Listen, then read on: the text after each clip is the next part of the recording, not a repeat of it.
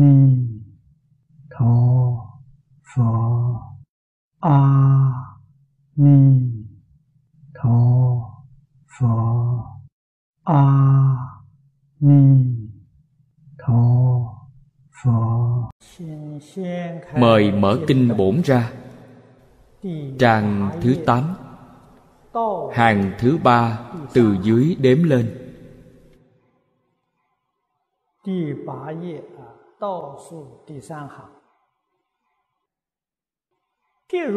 thí như hư không cụ hàm chúng tượng ư chư cảnh giới vô sở phân biệt. Hữu như hư không phổ biến nhất thiết. Ư chư quốc độ bình đẳng tùy nhập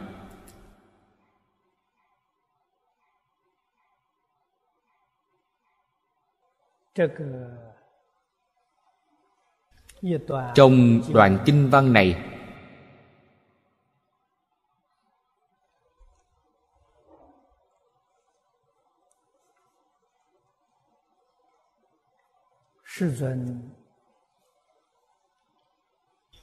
đức thế tôn dùng ví dụ để hiển thị ba nghiệp thân khẩu ý.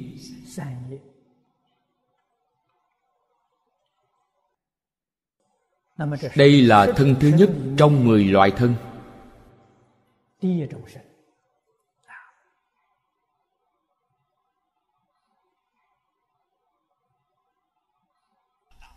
Đại sư thanh lương. Trong hai loại ví dụ này đã nói cho chúng ta bốn ý nghĩa. Nghĩa thứ nhất là hàm nhiếp. Nghĩa thứ hai là vô phân biệt. Nghĩa thứ ba là phổ biến. Nghĩa thứ tư là biến nhập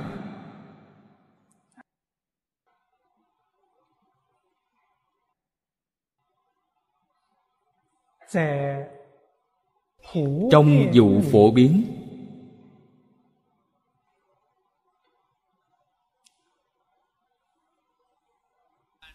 Diệu quan sát trí. Vô sở bất tri. Đây chính là ý nghĩa của phổ biến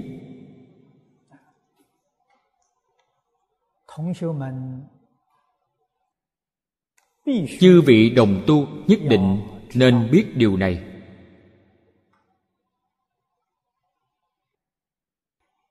Phật ở trong kinh nói từng câu, từng chữ.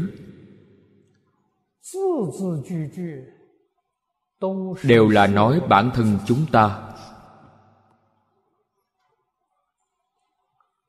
Tỳ lô giá na như lai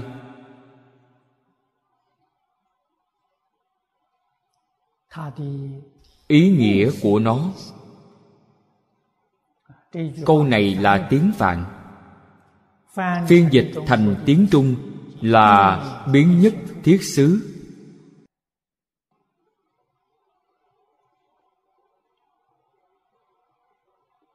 Nhất thiết xứ là chỉ cho tận hư không biến pháp giới.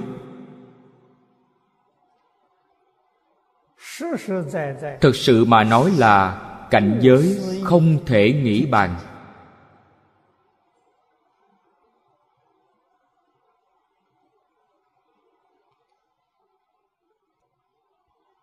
Làm thế nào mới có thể biến? Thực sự mà nói, không có pháp nào là không biến. Thứ nhất là chân tâm bản tánh chúng ta biến nhất thiết xứ dường như thông thường đồng tu học phật đối với điều này đều có thể tiếp thu. Chân như bản tánh, biến nhất thiết xứ. Toàn thể hư không pháp giới là tâm tánh chính mình biến hiện mà ra. Phật ở trong hội lăng nghiêm, đem đạo lý này chân tướng sự thật, nói ra rất rõ ràng, nói ra rất nhiều. Đại sư thanh lương trong đoạn này dùng bốn trí của tướng tông để nói, trí biến nhất thiết xứ, tâm biến nhất thiết xứ, tưởng biến nhất thiết xứ. Cho đến thân chúng ta cũng biến nhất thiết xứ điều này chứng tỏ lý có thể biến nhất thiết xứ, sự cũng có thể biến nhất thiết xứ. Bộ kinh này gọi nói là bất tư nghi giải thoát cảnh giới. Đoạn trước giảng qua đại viên cảnh trí, bình đẳng tánh trí, hôm nay tiếp tục nói đến diệu quan sát trí diệu quan sát trí, không có gì không biết.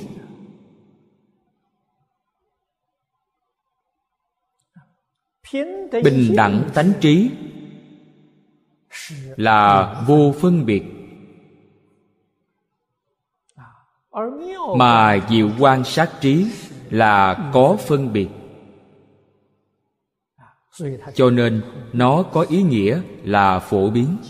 Đoạn trước nói qua lý trí và lượng trí. Như lý trí, như lượng trí. Đây là điều chúng ta thường nhìn thấy trong kinh điển đại thừa. Diệu quan sát trí là như lượng trí. Thành sở tác trí. Thành là thành tựu. Tác là sở tác.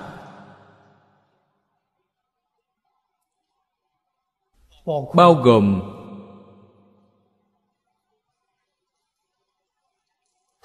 bồ tát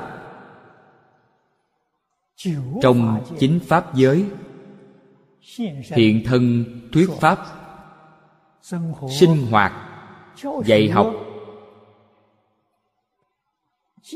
tiếp dẫn tất cả đại chúng. Tiếp dẫn đại chúng hiện nay chúng ta thường nói lo liệu. Xử sự đối người tiếp vật.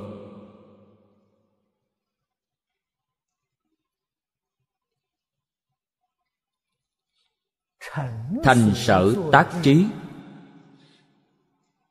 Ý nghĩa của bốn chữ này rất sâu. Bồ tát tiếp xúc tất cả đại chúng. Đều có thể khiến cho đại chúng khai trí tuệ. Thành là thành tựu. Chẳng những thành tựu bản thân, mà cũng thành tựu tất cả chúng sanh.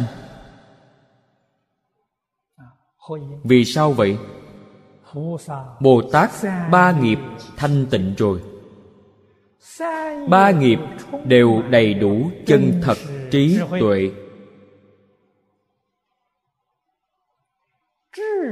Trí tuệ quang minh biến chiếu tất cả chúng sanh.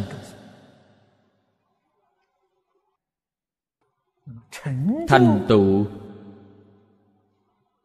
Sở tác, đây là nhập. Ý nghĩa của tùy nhập.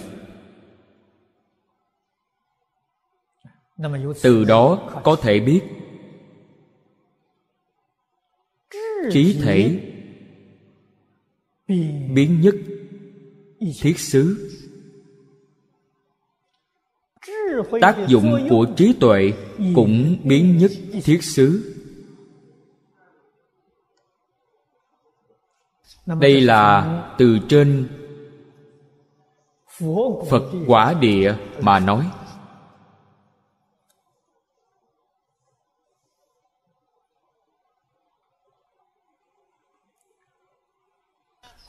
Phật bồ tát như vậy. Chúng ta nhất định phải nghĩ đến tâm hành của chúng ta.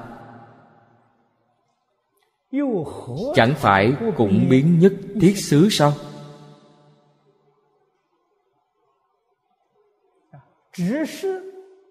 Chỉ là phật là trí biến chúng ta là hoặc biến, mê hoặc. Hoặc này là vô minh. Khởi tác dụng chính là phiền não. Ngày nay, vô minh và phiền não của chúng ta biến nhất thiết xứ. Cho nên đời đời kiếp kiếp, bất luận thọ sanh ở đâu thường không thể thoát ly khổ não. đạo lý này trong kinh hoa nghiêm chúng ta phải tỉ mỉ mà thể hội.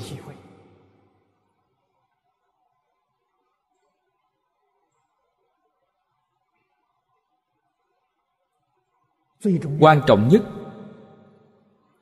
là hiện tại chúng ta làm thế nào để chuyển biến hành vi sinh hoạt của ta? Chuyển biến tư tưởng quan niệm của ta. Điều này trong phật pháp thường gọi nó là quán hạnh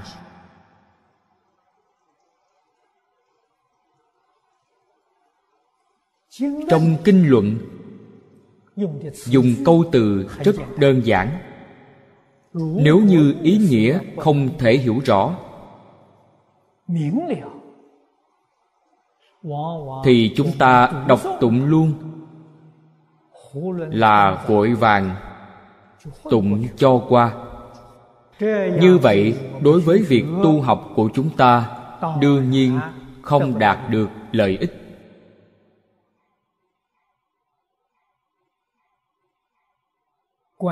công phu của quán hạnh thượng tầng. Cũng tức là nói,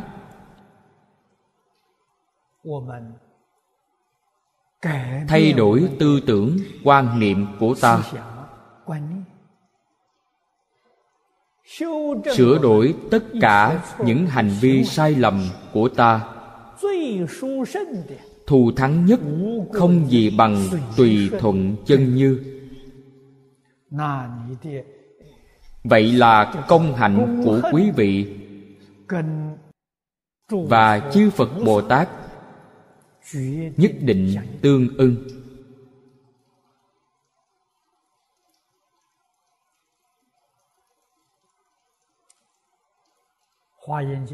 Trong kinh văn của kinh hoa nghiêm lại nói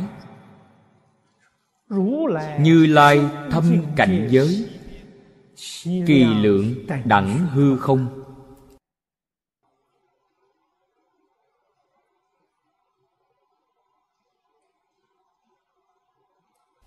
Ý nghĩa này là nói rõ tâm của phật thể đồng với hư không pháp giới. Lượng đồng với hư không pháp giới tác dụng đồng với hư không pháp giới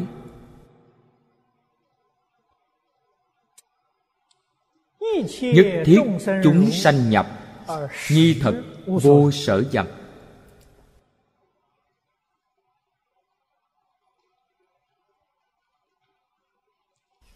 hai câu này không dễ hiểu lắm. Chúng sanh nhập nhập chính là ý nghĩa tương ưng. Khế nhập cũng có nghĩa là chứng đắc câu sau nhi thật vô sở nhập.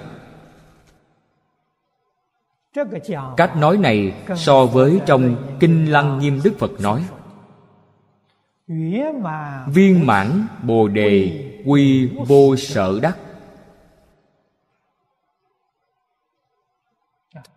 Trong kinh bát nhã chúng ta ngày ngày tụng.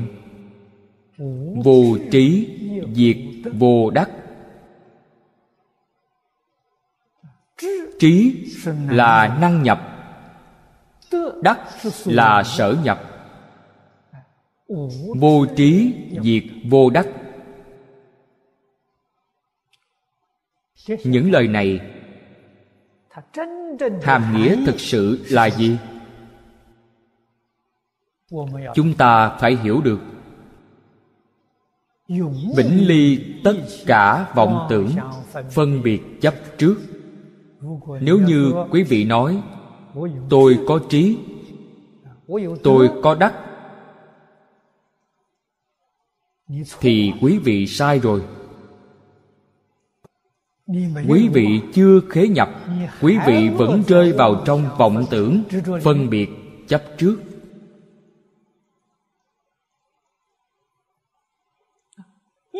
Nhất thiết chúng sanh nhập.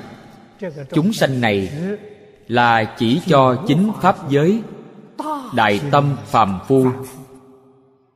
Đại tâm chúng sanh, họ không phải không thể nhập, họ có thể nhập, có thể nhập thì chắc chắn không có tướng của nhập.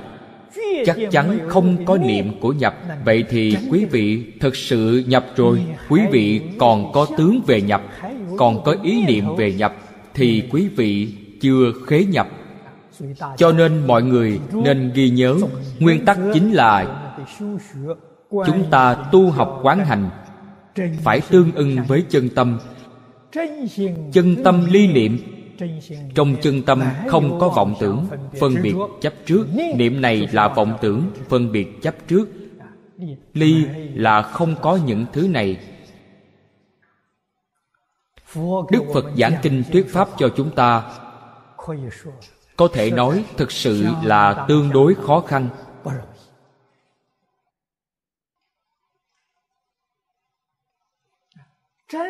Cảnh giới chân thật không thể nói ra được, gọi là ngôn ngữ đạo đoạn tâm hành xứ diệt chúng sanh tập khí vọng tưởng chấp trước quá sâu trong tâm luôn bị thiên lệch về một bên. Tâm phàm phu có chấp trước. Đức phật nói với mọi người, chấp trước có là sai. Phàm có hình tướng đều là hư vọng hư vọng thì có, không cần nữa. Lại chấp trước không rồi, họ luôn luôn có sự chấp trước. Ngày nay, đức phật trong kinh này nói với quý vị chân như, nói với quý vị tự tánh, quý vị lại phân biệt có một chân như, lại chấp trước có một chân như. Vậy không phiền phức sao? Lúc nào quý vị mới có thể thực sự giác ngộ?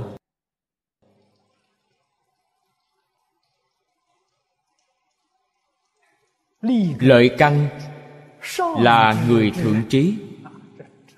Họ hiểu được ý nghĩa của phật.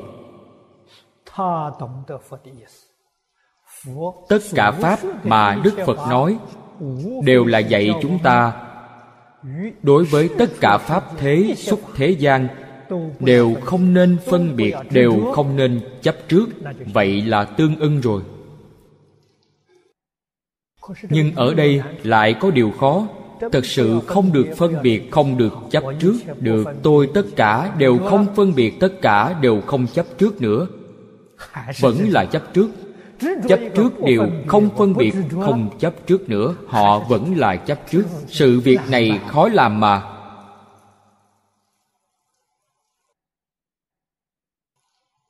điều này chính là nói rõ vì sao tương ưng với chân như lại khó như vậy?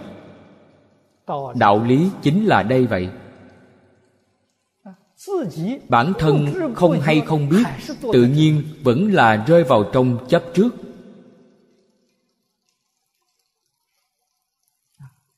Chúng ta ở đây nhất định phải rất cẩn thận để lãnh hội nó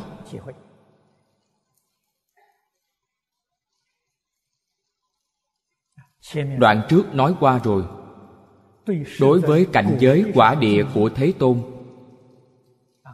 cảnh giới phật quả, chỉ có hư không và niết bàn mới có thể làm ví dụ được.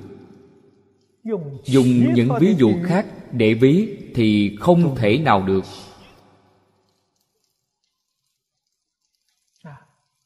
Tướng hư không này,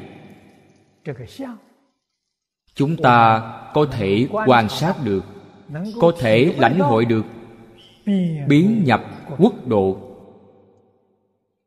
Ngày nay chúng ta nhìn thấy trong thái không,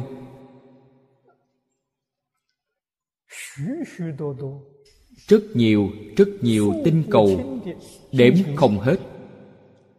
Trong kinh phật nói là thế giới nói là quốc độ quốc độ là phật sát. hiện tại chúng ta nói là tinh cầu ở trong hư không. hư không biến nhập quốc độ.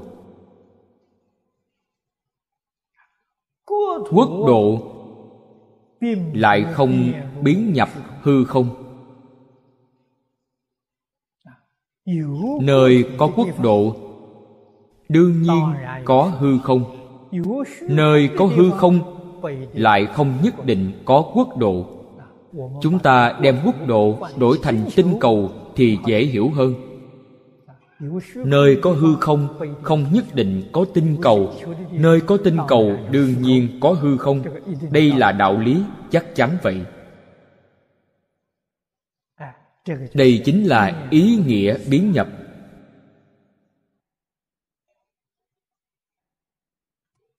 hư không đối với tinh cầu là bình đẳng tùy nhập. Tinh cầu đối với hư không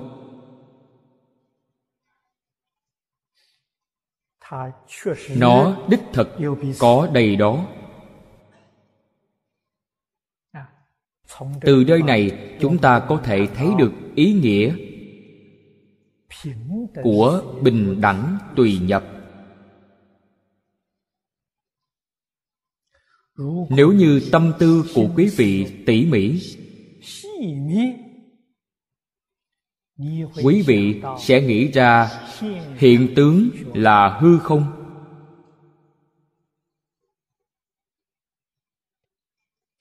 Không phải là chân thật. Nếu như là chân thật, thì hai bên không thể khế nhập lẫn nhau. Có thể khế nhập lẫn nhau đương nhiên, không phải là chân thật. Trong kinh lăng nghiêm, đức phật có ví dụ rất hay.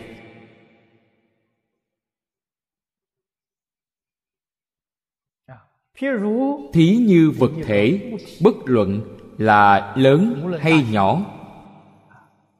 Ví như chúng ta lấy vật thể này vật thể này nếu như là chân thật, hư không cũng là chân thật. Vật thể này định ngay nơi đây, nó sẽ không thể động.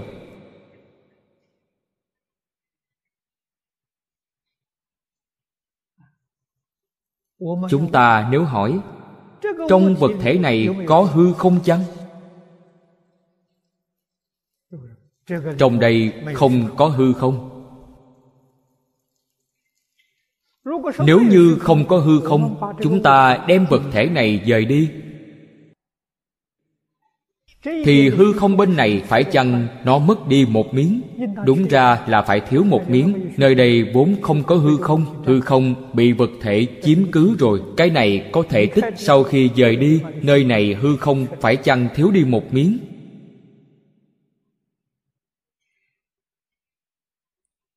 Không có thiếu. Bất luận vật thể này di dời đến bên nào hư không hoàn toàn không khiếm khuyết. Từ đó có thể biết hư không biến nhập vật thể này.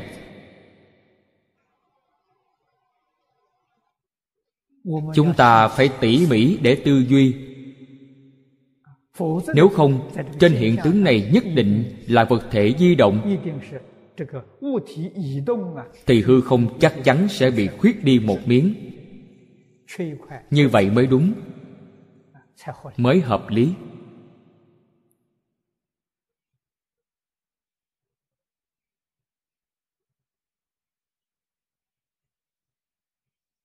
Từ những đạo lý này chúng ta có thể lãnh hội được những điều đức phật nói trong kinh điển tất cả những hiện tướng không phải là chân thật. Trong kinh kim cang nói mộng huyễn bào ảnh. Tướng gọi là giả tướng. Tánh gọi là chân tánh. Tánh là chân thật. Tâm tánh năng biến.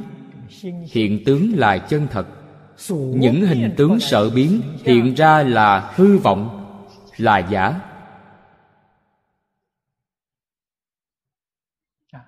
Chân tánh cũng giống như hư không vậy.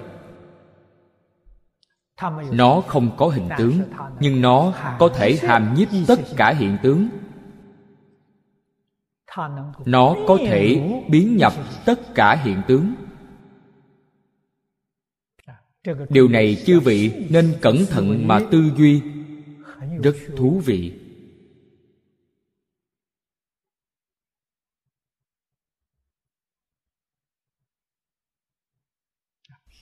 Hư không, ví dụ cho trí tuệ của phật. Quốc độ cũng có thể ví dụ cho tam thế.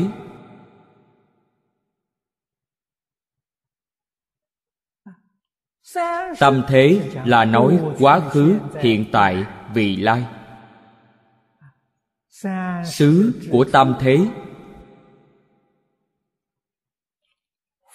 Phật trí nhất định ở trong đó. Xứ của phật trí thì tam thế không nhất định, có hiện tướng tồn tại.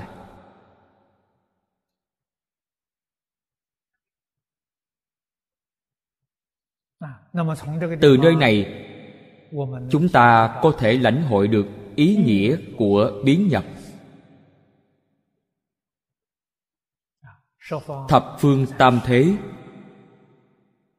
đều là trong trí tưởng tượng. Tất cả chúng sanh mà biến hiện ra. Trong phật pháp gọi là biến kế sợ chấp tánh. Danh từ hiện nay của chúng ta gọi là khái niệm trừu tượng. Thập phương tam thế từ đâu mà có? Trong khái niệm trừu tượng sẵn sanh ra, hoàn toàn không có sự thật.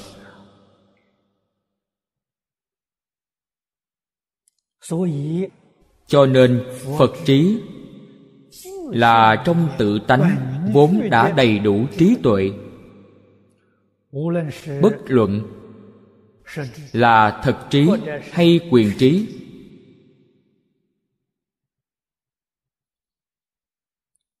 đều có thể bình đẳng tùy nhập.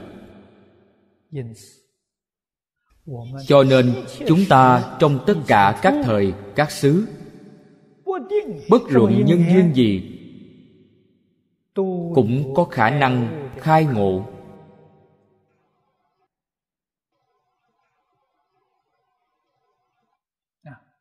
Đạo lý chính là đây vậy. Đây là điều chúng ta nên tỉ mỉ. Tư duy, quan sát.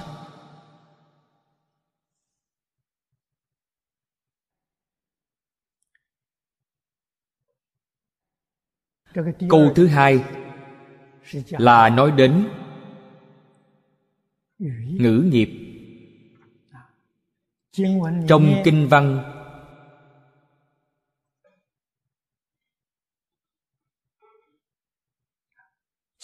kỳ văn phổ thuận thập phương quốc độ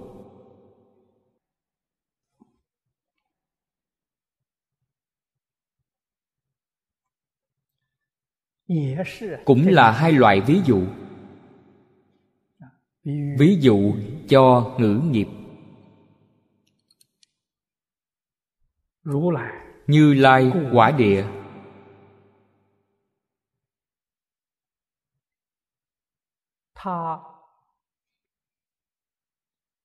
Trong một ngôn ngữ của họ có thể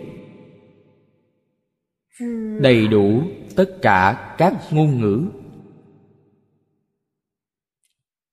Gọi là phật dùng một âm mà thuyết pháp. Chúng sanh tùy loại đều được hiểu. Đây đều là điều mà tâm tư ngôn từ chúng ta không thể đạt được. Chúng ta không thể nào biểu đạt được nhưng hiện tại khoa học kỹ thuật máy vi tính tiến bộ như thời nay.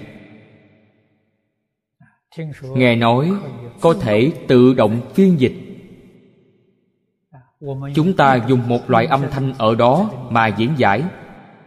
Thông qua máy vi tính có thể phiên dịch thành các loại ngôn ngữ khác nhau.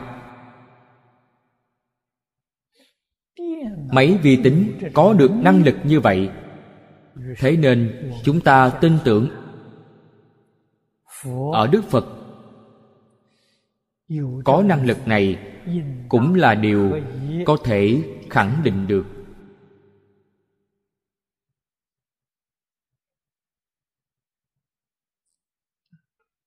Đạo lý ở đâu vậy? Nguyên lý cũng có chút tương tự giống như máy vi tính vậy. Đức phật ở trong kinh nói cho chúng ta phật là vô tâm. Tức là không có vọng tưởng phân biệt chấp trước cho nên mới có thể dùng trong một âm đầy đủ tất cả âm. Một là tất cả tất cả là một. Đây là nói đến nguyên lý, khiến cho chúng ta tưởng tượng đến máy vi tính cũng là không có vọng tưởng phân biệt chấp trước. Cho nên, nó có thể hiển thị năng lực này. Từ đó có thể biết, ngày nay chúng ta năng lực này bị mất đi. Thực sự mà nói, phật ở trên quả địa đầy đủ tất cả trí tuệ đức năng này. Chúng ta, mỗi một người đều có đọc kinh này hoàn toàn là phải hiểu được bản thân chúng ta. Vốn có trí tuệ, vốn có năng lực. Phật là hiển lộ ra rồi, ngày nay chúng ta không hiển lộ ra được. Phật có thể hiển lộ ra được rồi. Nói với chúng ta nguyên lý đó, chính là ngài lìa khỏi vọng tưởng phân biệt chấp trước tâm vô phân biệt. Tự nhiên mà hiển lộ ra. Cảm ứng đạo giao với tất cả chúng sanh. Chúng ta hiện nay, phiền phức đó là gì? Trong tâm tánh vốn không có vọng tưởng phân biệt chấp trước, nhưng lại khởi vọng tưởng phân biệt chấp trước. Vậy là phiền phức lớn rồi. Vọng tưởng phân biệt chấp trước càng ngày càng sâu dày. Càng ngày càng sâu càng ngày càng rộng. Làm cho trí tuệ đức năng trong tâm tánh chúng ta hoàn toàn bị chướng ngại mất. Hiển lộ ra được. Rất ít rất ít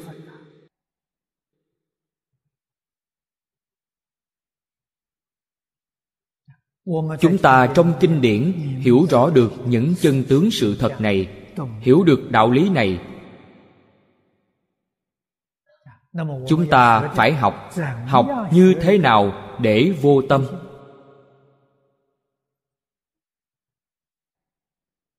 Đại sư thanh lương trong chú giải đã nêu ra một ví dụ xá chi thiên cổ, vô tâm xuất cố.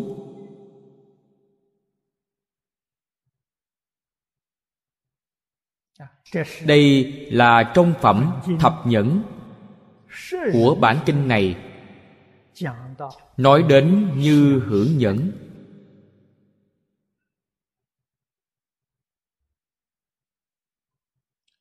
Trong kinh vô lượng thọ nói cho chúng ta ba loại nhẫn. Cũng nói đến như hưởng nhẫn.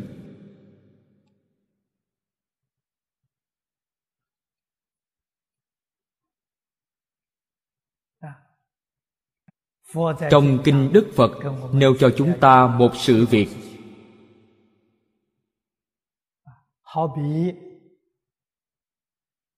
Ví như phu nhân của đế thích thiên chủ. Người trung quốc xưng là ngọc hoàng đại đế, là đao lợi thiên chủ. Phu nhân của đao lợi thiên chủ là a tu la nữ tên của bà ấy là xá chi. Âm thanh của bà ấy mỹ diệu. Có thể dùng trong một âm thanh trong một âm thanh bà ấy có trăm ngàn âm biến hóa. bà ấy có năng lực này. Một âm xuất ra liền giống như dàn nhạc giao hưởng vậy. Chúng ta biết dàn nhạc giao hưởng mấy mươi loại nhạc khí cùng diễn tấu xuất ra âm thanh vi diệu. Kỳ thật điều này hiện tại không khó hiểu. Chúng ta dùng một máy ghi âm thu tất cả chúng lại. Vừa phát ra một âm, không phải là ra mấy trăm loại âm thanh sao? Cho nên dùng khoa học kỹ thuật hiện đại mà quan sát thì sự việc này không phải là việc khó khăn gì. Nhưng nguyên lý là một, tâm vô phân biệt quý vị xem máy ghi âm không có phân biệt. Nếu như nó có phân biệt, thì âm thanh này hay, tôi nghe nó, âm thanh kia không hay, tôi không cần nó. Vậy thì quý vị không làm thành được rồi. Phàm phu chúng ta, phiền phức lớn chính là vọng tưởng phân biệt chấp trước này. Xả bỏ vọng tưởng phân biệt chấp trước, chắc chắn chúng ta có được năng lực này. Trong một âm đầy đủ tất cả những âm thanh mỹ diệu. Lúc nào âm thanh chúng ta xuất ra cũng giống như mở máy ghi âm vậy. Rất nhiều âm thanh từ trong một thanh mà hiển lộ ra. Đây là thế tôn nêu ra phu nhân của đao lợi thiên chủ bà ấy có ngữ âm này. Bồ tát có năng lực này. Bồ tát tâm thanh tịnh. Vọng tưởng phân biệt không còn nữa. Vĩnh viễn buông bỏ xả bỏ rồi. Vọng tưởng tuy chưa đoạn hết, vọng tưởng là vô minh, chưa đoạn hết, cũng đoạn được mấy phẩm. Điều này trong kinh hoa nghiêm gọi là pháp thân đại sĩ, bồ tát ma ha tát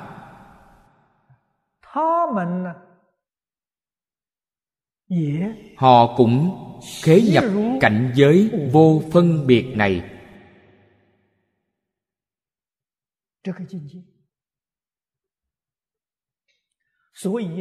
Cho nên tự nhiên thành tựu, được ngữ âm thiện xảo tùy loại.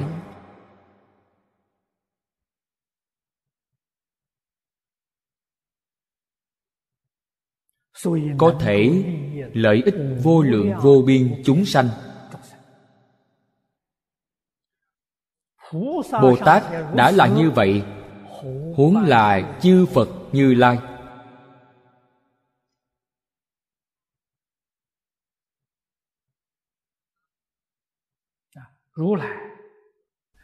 Như lai giảng kinh thuyết pháp cho tất cả chúng sanh. Âm thanh này là từ vô tâm mà ra.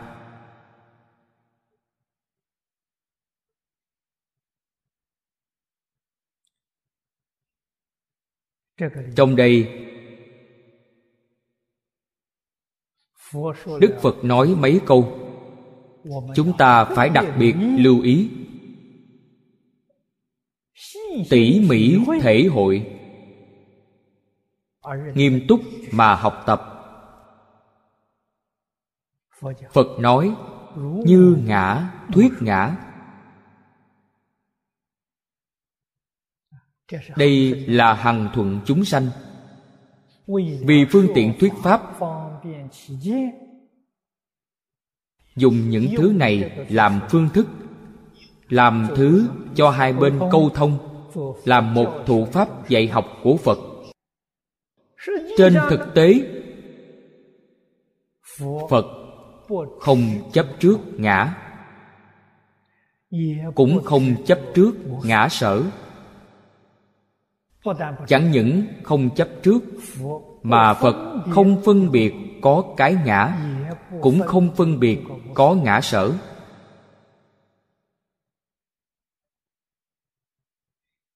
Chẳng những không phân biệt, ngay cả ý niệm này cũng không khởi nữa đây mới thật là ly rồi. Nếu như còn có ý niệm này, thì vẫn bất giác như xưa. Ngã và ngã sở, liệu bất khả đắc. Nhưng lúc phật và đại chúng giao tiếp, thường thường nói ngã nói ngã sở, nói rất nhiều phàm phu chúng ta nói ngã thì phân biệt chấp trước. Thực sự có một cái ngã. Coi cái thân này là ta. Thực sự có ngã. Phàm phu nói ngã sở cũng thực sự khởi phân biệt chấp trước.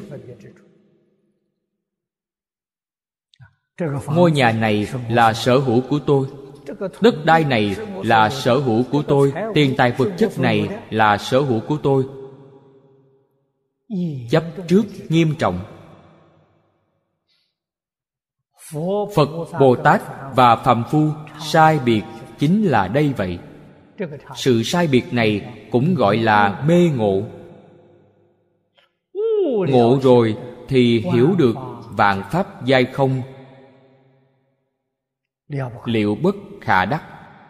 Mê thì không hiểu được cho rằng là mỗi mỗi đều là thực tại.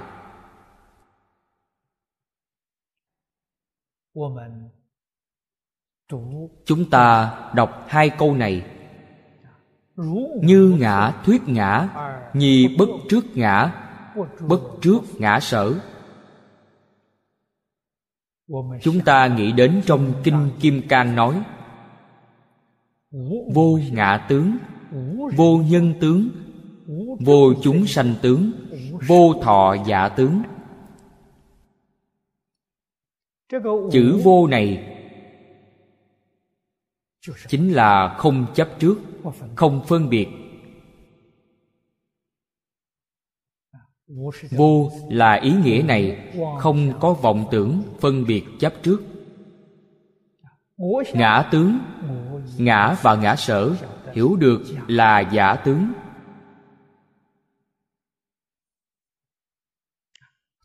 Đương thể tức không, liệu bất khả đắc? Bên ngoài ngã là nhân.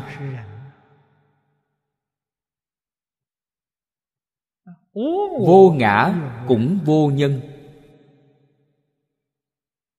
vô nhân tướng. Chúng sanh là chỉ cho tất cả vạn pháp. Tất cả vạn pháp đều là chúng duyên hòa hợp mà sanh. Cho nên gọi là chúng sanh tướng. Trong phật pháp nói chúng sanh ý nghĩa nói rất rõ ràng nếu quý vị hiểu được chúng duyên hòa hợp mà sanh, quý vị liền hiểu được tướng là hư huyễn. Tướng không phải là thật. Vô thọ giả tướng. Thọ giả là chỉ cho thời gian mà nói. Nghĩa là nói nó không phải là thực sự tồn tại. Sát na sanh diệt. Đây là chân tướng sự thật. Trước đây chúng tôi từng giảng qua mấy lần rồi. Phải nói nhiều. Chúng ta nghe được ít quá. Ấn tượng rất mờ nhạt. Không những quý vị rời giảng đường thì quý vị liền mê. Hiện tại vừa nghe giảng, vừa vẫn đang mê chưa ngủ. Đây là sự thật. Phải nói nhiều. Ngàn lời, vạn lời, dặn đi, dặn lại. Hy vọng trong tâm chúng ta thực sự có ấn tượng sâu sắc. Trong tất cả mọi lúc, mọi nơi, trong tất cả cảnh duyên đều có thể giác ngộ vậy là tốt rồi. Đến lúc đó có thể nói quý vị dụng công đắc lực rồi. Ngày nay chúng ta thường cảm thán công phu chưa đắc lực. Tìm không ra nguyên nhân vì sao mà không đắc lực. Nguyên nhân không đắc lực chính là ấn tượng của chúng ta không đủ sâu sắc ấn tượng nghe pháp. Ấn tượng đọc kinh chưa đủ sâu sắc. Ý niệm vừa chuyển lại mê rồi. Bốn câu cương lĩnh trong kinh kim cang rất hay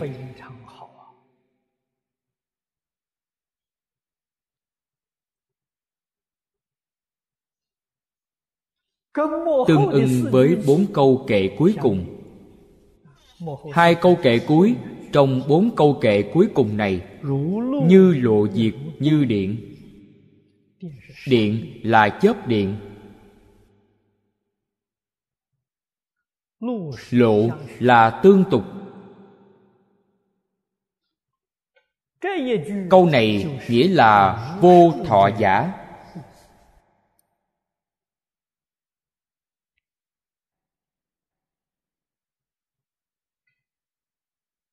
nói với quý vị, tất cả vạn pháp, căn bản không tồn tại.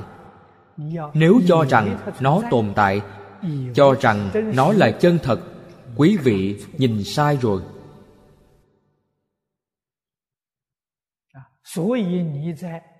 Cho nên, quý vị trong những huyễn cảnh hư vọng này, ngày ngày đều vọng tưởng, ngày ngày đều dùng sai tâm chư phật bồ tát hiểu rõ chân tướng của nhân sinh vũ trụ. Cho nên, dụng tâm của họ tương ưng với như. Như là gì? Như chân tướng sự thật. Tương ưng với điều này cũng tức là tương ưng với vô ngã tướng, vô nhân tướng, vô chúng sanh tướng, vô thọ giả tướng họ làm sao mà không tự tại chứ? Đắc đại tự tại rồi. Cho nên trí tuệ của họ viên mãn hiện tiền, không có chướng ngại.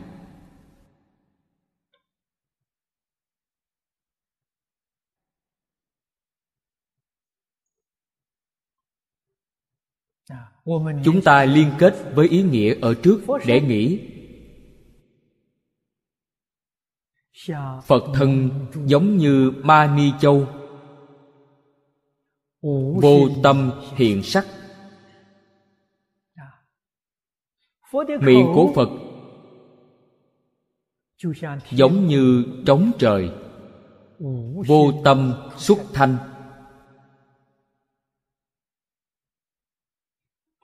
Đều là y, nơi trí vô phân biệt. Trí vô phân biệt là thể của bát nhã trí tuệ.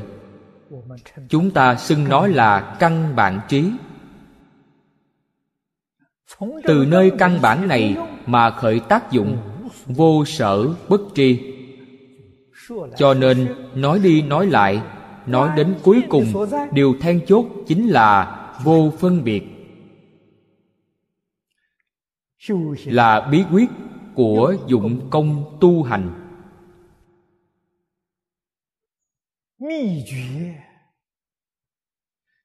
Chính là bốn chữ nhìn thấu buông bỏ.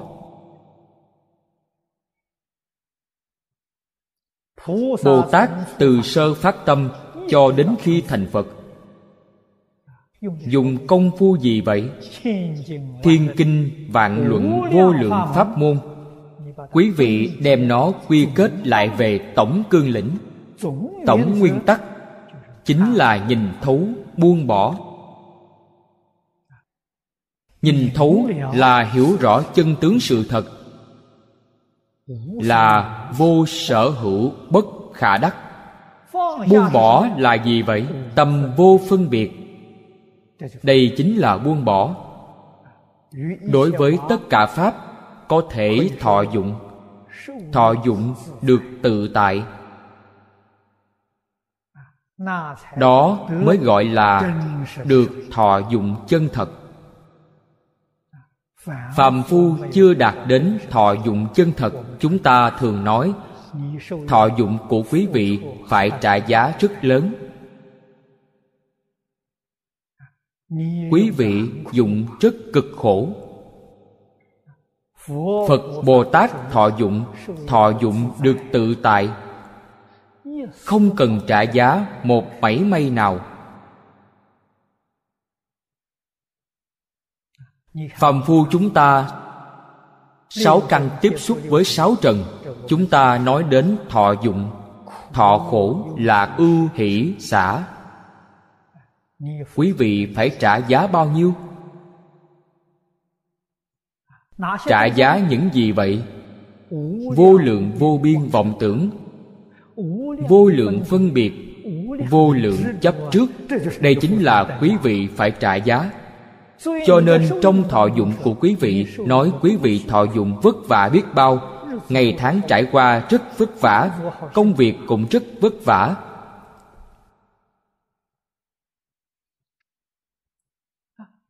phật bồ tát cũng là sáu căn tiếp xúc với cảnh giới sáu trần. Họ thọ dụng chỉ có lạc, không có khổ. Hơn nữa, lạc này không phải là lạc của khổ lạc.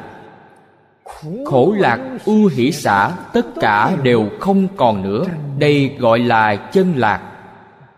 Lạc đó không phải là điều mà phàm phu chúng ta có thể tưởng tượng được cho nên chân thiện mỹ tuệ, hạnh phúc khoái lạc, chỉ có phật bồ tát mới có.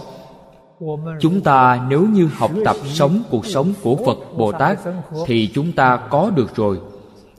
Kỳ thực cuộc sống của phật bồ tát là một cuộc sống bình thường của một con người.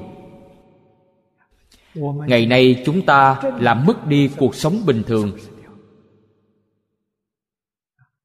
sống một cuộc sống không bình thường. Sai rồi.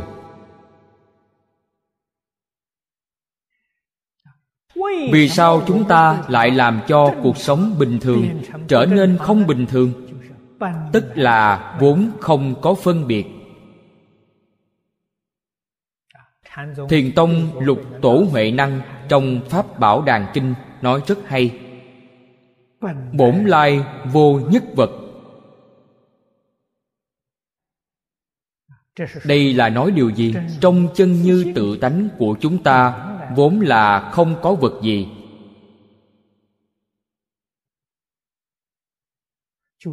Chính là vốn không có phân biệt. có phân biệt là có vật rồi.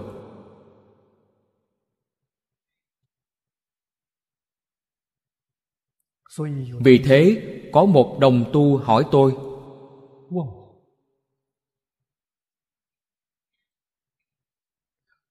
vô minh từ đâu mà có? Vô minh sanh khởi như thế nào? Vốn là không có vô minh, vì sao lại sanh khởi vô minh?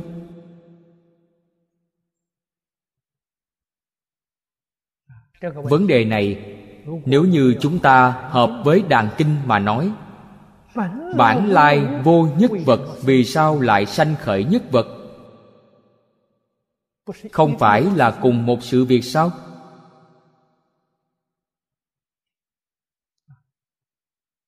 Vấn đề này là một vấn đề lớn. Trong phật pháp gọi là vấn đề lớn. Hỏi đến căn bản rồi. Phật có giải đáp hay không? Có. Vấn đề này đức thế tôn năm xưa tại thế tôn giả phú lâu na từng thỉnh giáo với phật thích ca mâu ni.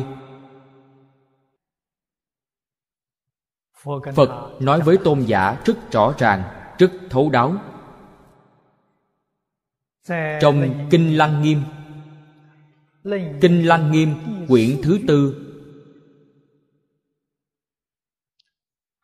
tôn giả phú lâu na tịnh giáo đức phật thích ca mâu ni.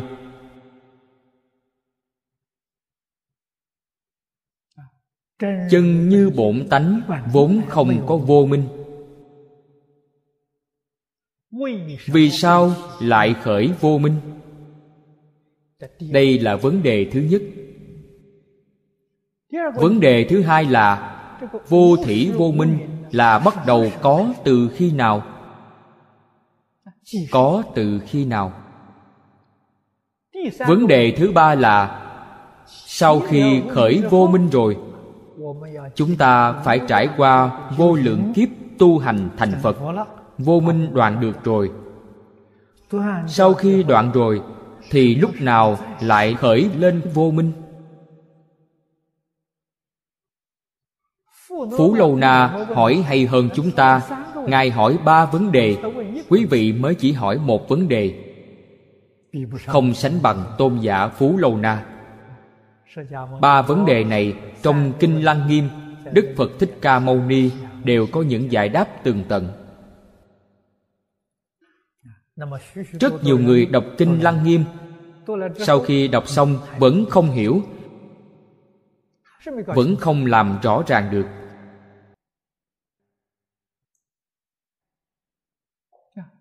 Phật thực sự nói rất rõ ràng, rất thấu đáo nghe rồi đọc rồi vẫn không rõ ràng. Vẫn không thông suốt. Không thể trách phật phải trách bản thân mình. Phật nói cho chúng ta tri kiến lập tri thì vô minh bổn.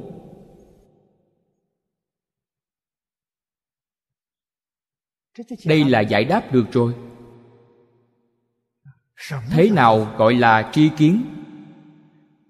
Tri kiến. là bản năng trong tự tánh quý vị.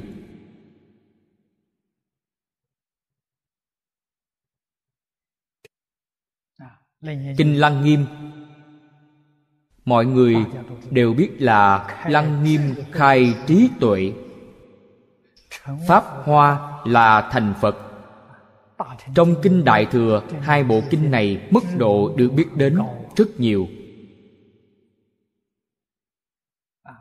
Lăng nghiêm đích thực là khai trí tuệ.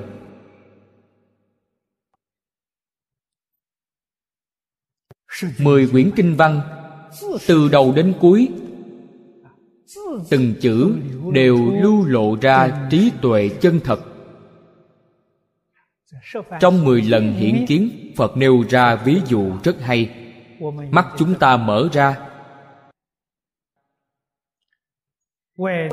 Cảnh giới bên ngoài quý vị nhìn thấy rõ ràng thấu suốt.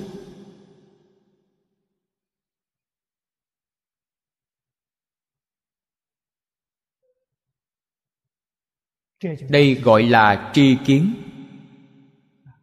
tri là trong tâm quý vị thấu suốt. Kiến là quý vị thấy được rõ ràng. Nhưng tâm đó thế nào? Không sanh vọng tưởng, không sanh phân biệt, không sanh chấp trước, đó gọi là tri kiến. Đây chính là phật tri phật kiến trong kinh hoa nghiêm nói lý sự vô ngại sự sự vô ngại. Vì sao lại vô ngại? tâm của quý vị thanh tịnh không có mảy may trở ngại. Đích thật là cảnh giới tứ vô ngại bày ra trước mắt rồi. Nhưng phiền phức là ở đâu? Niệm thứ hai của quý vị đã lập tri kiến rồi lập là gì? Kiến lập. Đây là hoa, đây là lá. Hỏng rồi. Đây gọi là lập tri, là căn bản của vô minh.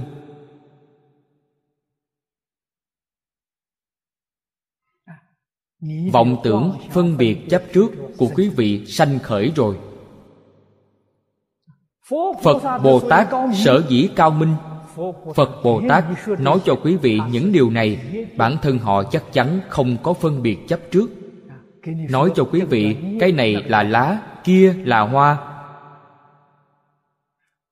Phật đích thực không có phân biệt, cái này là hoa, không có chấp trước, cái này là hoa, không có chấp trước, cái kia là lá, phân biệt kia là lá, không có. Trước đây chưa hề khởi tâm động niệm không có khởi tâm đồng niệm, âm thanh kia tự nhiên hiển lộ ra. Âm thanh của ngài là từ trong vô tâm mà lưu xuất ra. Phàm phu chúng ta nói chuyện âm thanh là từ có tâm, từ trong có tâm, có ý mà lưu xuất ra. Từ trong vô minh phiền não mà lưu xuất ra. Ngài từ trong chân tâm tự tánh mà hiển lộ ra. Cùng là âm thanh căn nguyên không tương đồng.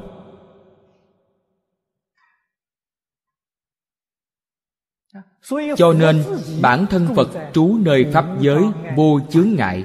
Pháp giới vô chướng ngại là nhất chân pháp giới. Chúng ta trong tất cả cảnh giới khởi tâm động niệm phân biệt chấp trước chúng ta rơi vào thập pháp giới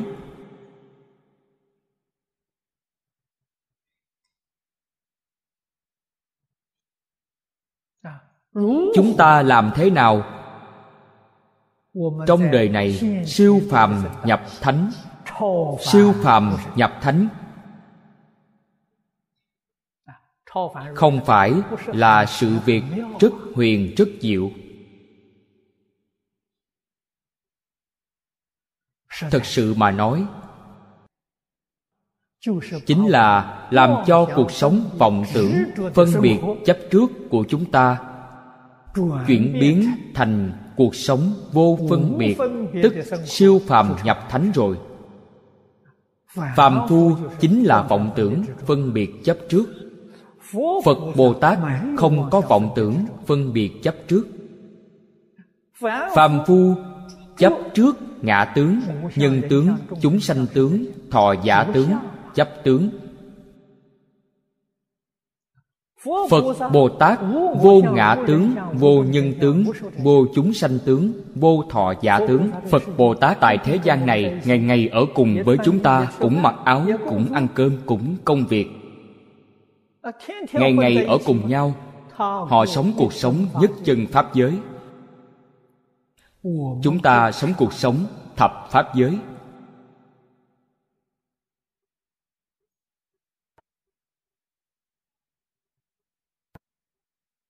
trước hết, chúng ta phải hiểu cho rõ ràng lý này. Chân tướng sự thật hiểu rõ ràng. Sau đó, bản thân chúng ta mới làm sự chuyển biến. Sự chuyển biến này phật bồ tát không thể giúp đỡ, giúp không được. Gọi là mở gút phải cần người cột gút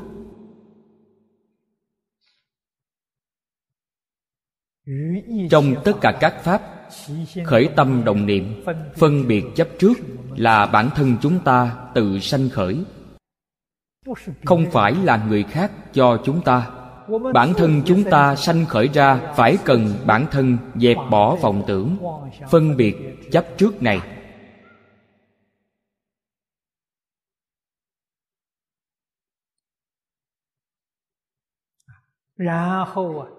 cuộc sống của quý vị cũng giống như chư phật và pháp thân đại sĩ. Không có sai biệt.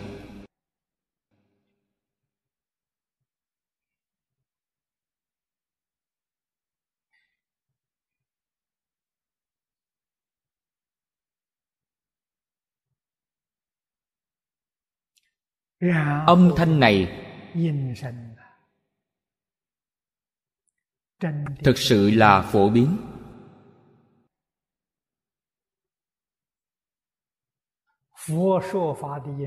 Âm thanh đức phật thuyết pháp khắp hư không pháp giới. Điều này trong kinh giáo đại thừa chúng ta thường đọc đến. Biến hư không pháp giới có bao gồm nơi chúng ta hay không? Đương nhiên bao gồm chúng ta hiện tại vì sao không nghe được? Máy thu âm này của chúng ta có trở ngại? Không linh. Máy thu âm, nếu như tiêu trừ được trở ngại, nghe được thôi. Đức phật thích ca mâu ni, bất luận thuyết pháp ở đâu, chúng ta đều nghe được. Không những siêu việt không gian, mà còn siêu việt thời gian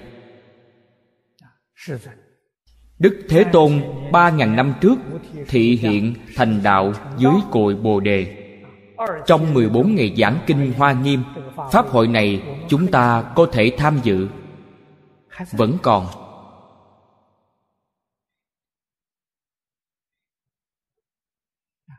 Từ đó có thể biết, chỉ cần dẹp bỏ được vọng tưởng, phân biệt chấp trước, thời gian không gian đều có thể đột phá. Đột phá không gian, phật ở bất cứ đâu giảng kinh thuyết pháp, chúng ta đều có thể tham dự. Phật a di đà ở thế giới cực lạc giảng kinh thuyết pháp, chúng ta có thể tham gia pháp hội của ngài. Không gian đột phá được rồi. Thế Tôn ba ngàn năm trước giảng bộ kinh này, Chúng ta ở ba ngàn năm sau nếu như không có vọng tưởng phân biệt chấp trước, Chúng ta cũng có thể tham gia Pháp hội của Ngài. Thời gian đột phá được rồi, Từ đó có thể biết Tất cả những chướng ngại Đều do tâm phân biệt mà tạo ra. Quý vị nói xem có phiền phức hay không?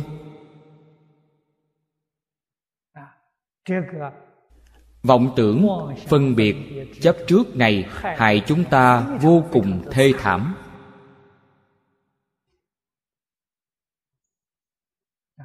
Rất nhiều đồng tu thân thể không tốt cũng bị điều này hại. Ngày ngày nghĩ đến thân thể mình không tốt thì thân thể họ có thể tốt được sao? Không thể tốt tìm hoa đà đến cũng không trị cho họ được. Bản lãnh của hoa đà chỉ có thể trị thân bệnh, không thể trị tâm bệnh. Tâm của quý vị ngày ngày đang niệm niệm những gì? Niệm thân thể này của tôi không tốt, thì thân thể đương nhiên là không tốt rồi. Ngày ngày niệm chỗ này có bệnh. Chỗ kia cũng có bệnh. Thực sự bệnh sinh khởi rồi phật không phải đã nói cho quý vị rất rõ ràng rồi sao? Tất cả pháp từ tâm tưởng sanh. Vì sao quý vị không niệm phật? Vì sao quý vị không niệm quan âm bồ tát?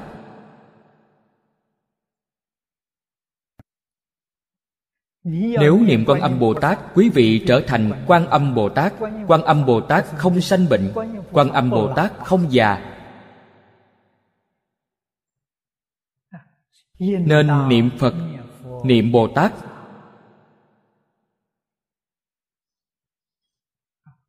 Không cần suy nghĩ lung tung. suy nghĩ lung tung phiền phức liền lớn rồi. Nên biết tâm khắp pháp giới. thân khắp pháp giới. ngôn ngữ âm thanh cũng khắp pháp giới. Không những khắp pháp giới hơn nữa âm thanh này vĩnh viễn không gián đoạn.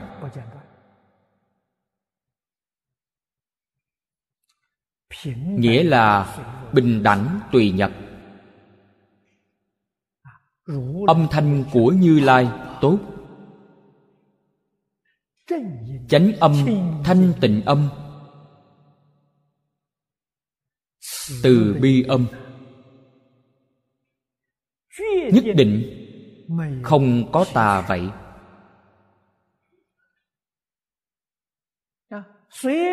Tùy theo âm thanh của phật chúng ta sanh khởi tính tâm. Sanh khởi trí tuệ. trí tuệ chính là hiểu. Có thể tin có thể hiểu. Pháp hỷ sung mãn. đây chính là ý nghĩa của tùy nhập cho nên, ví dụ về hư không này. Phổ biến ví dụ cho ba nghiệp. Ý nghiệp, thân nghiệp, ngữ nghiệp.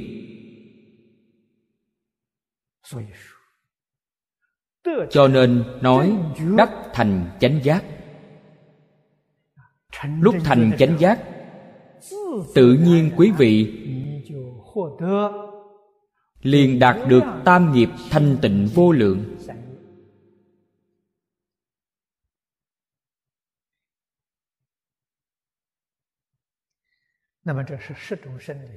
Đây là giới thiệu thân bồ đề trong mười loại thân.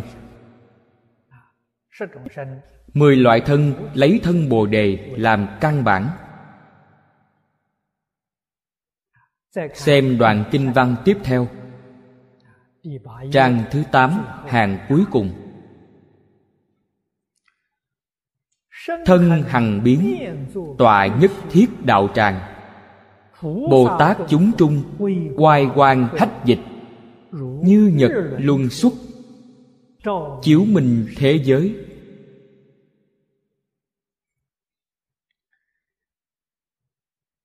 Đoạn kinh văn nhỏ này là nói về oai thế thân. Oai là oai đức thế là thế lực. Thông thường chúng ta nói là năng lực. Siêu việt tất cả hiền thánh.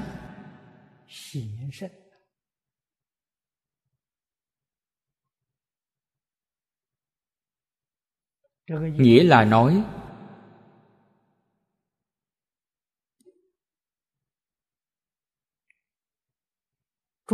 chư phật bồ tát.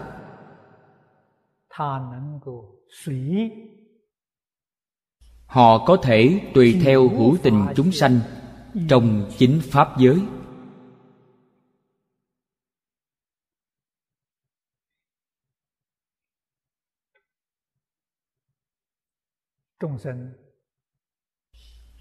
Chúng sanh. Thích thân phận như thế nào họ liền thị hiện thân như thế đó. Cũng giống như trong kinh lăng nghiêm nói, tùy chúng sanh, tâm ứng sở tri lượng. Tùy loại hóa thân, tùy cơ thuyết pháp chủng chủng sai biệt không có gì không chu biến. Cũng là chu biến pháp giới.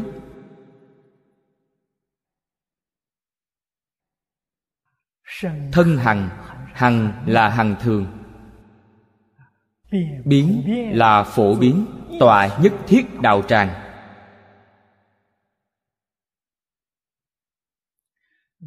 Nhất thiết đạo tràng. Đại sư thanh lương cũng nói mười loại mười loại thân. Thì có mười loại đạo tràng. Loại thứ nhất là trí thân.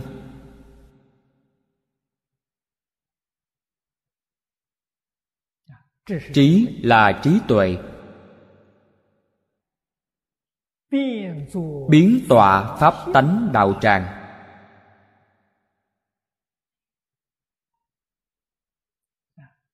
Trí ở đây. Trong tự tánh vốn đủ trí tuệ bát nhã. Tự tánh vốn đủ trí tuệ bát nhã. Ngồi đạo tràng nào, đương nhiên dùng tự tánh là đạo tràng của nó. Thứ hai là pháp thân. Pháp là vạn pháp. Tất cả pháp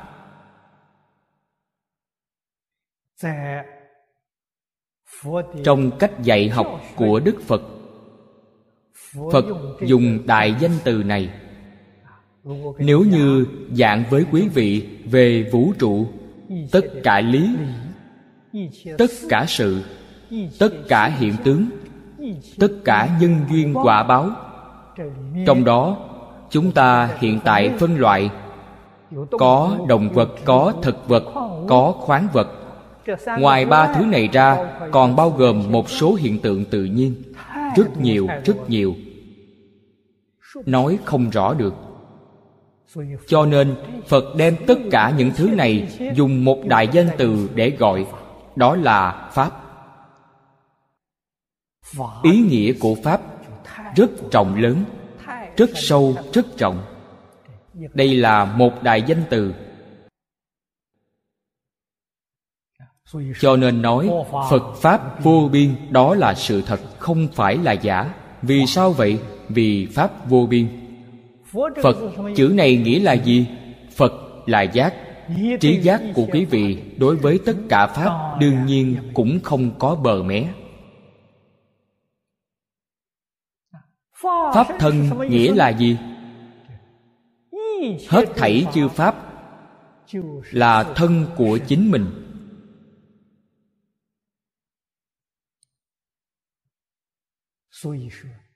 Cho nên nói, từng hư không biến pháp giới là một bản thân. Đây là sự thật. Đây tuyệt đối không phải là giả. Ngày xưa trong thiền tông sau khi đại triệt đại ngộ, minh tâm kiến tánh, họ nói ra một câu nói tận hư không biến pháp giới là một con mắt của sa môn.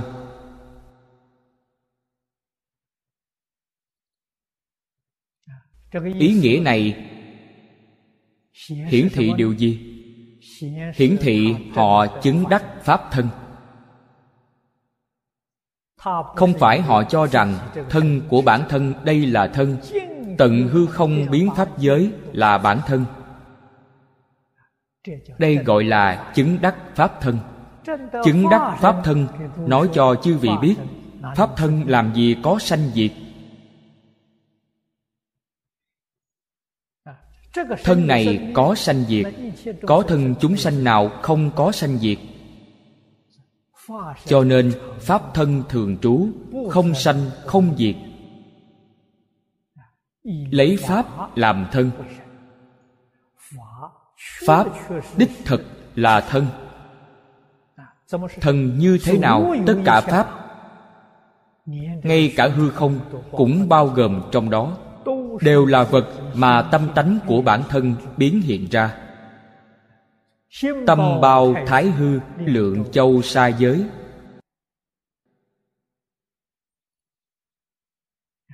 đây là pháp thân. Pháp thân ngồi đạo tràng gì? Pháp thân là không ngồi mà ngồi. Không chỗ nào không ngồi đây là pháp thân đạo tràng. Thứ ba là pháp môn thân.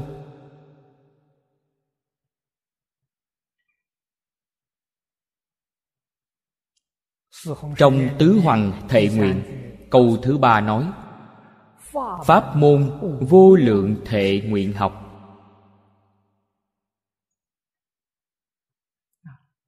Pháp môn là thân của chúng ta.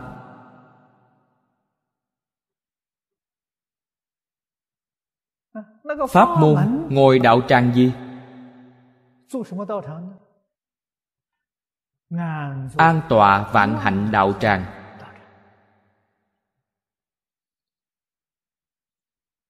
Không có hạnh nào không phải là đạo tràng.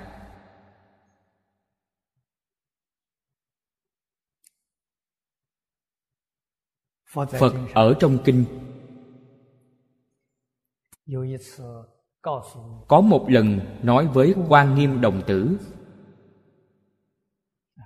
bảo ông ấy đi thân cận cư sĩ duy ma. Cư sĩ duy ma bị bệnh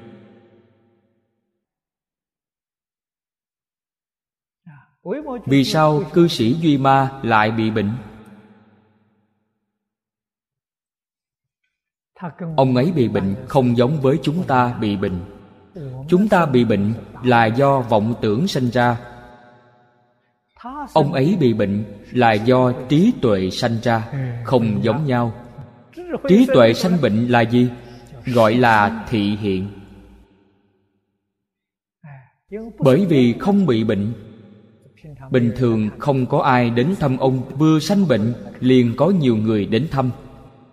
Đến thăm ông ấy như thế nào? Thăm ông ấy ông ấy nhân cơ hội giáo dục.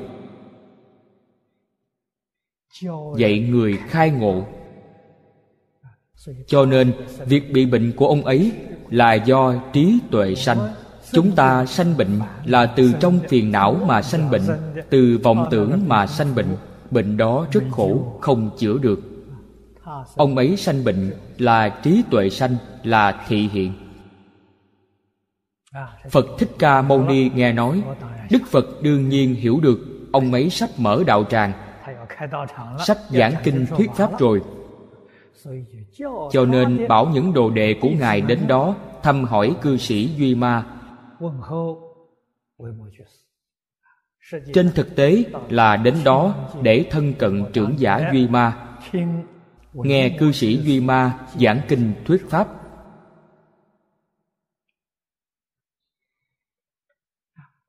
Quan nghiêm đồng tử liền thưa với phật thích ca mâu ni. Thưa rằng, bạch thế tôn còn không dám đi.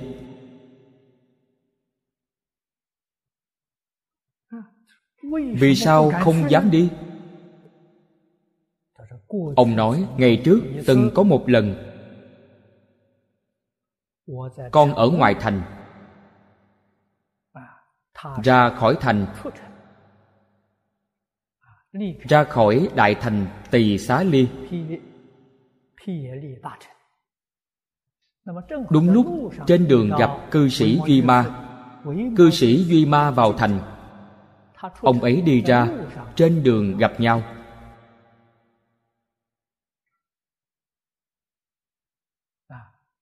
quan nghiêm đồng tử gặp cư sĩ duy ma. Cúi chào cư sĩ duy ma.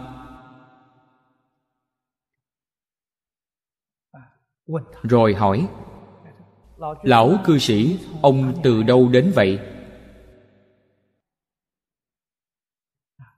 Cư sĩ duy ma trả lời, tôi từ đạo tràng đến. Quan nghiêm đồng tử lại hỏi, đạo tràng của ông ở đâu vậy? Hỏi thăm thử xem đạo tràng ở đâu mà ông ta từ đạo tràng đến.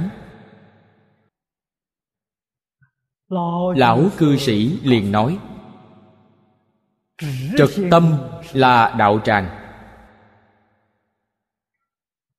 Không có hư giả.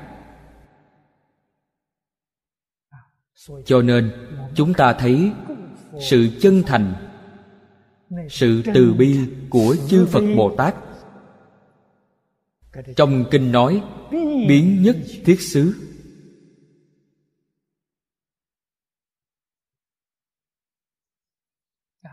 Ngày nay, chúng ta hỏi ông từ đâu đến? Chúng tôi từ tịnh tông học hội đến. Tịnh tông học hội ở đâu vậy? Ở nha lung không phải đều trả lời như vậy sao? Đây là phàm phu. Phàm phu chỉ là phàm phu. Bồ tát chính là bồ tát không giống nhau.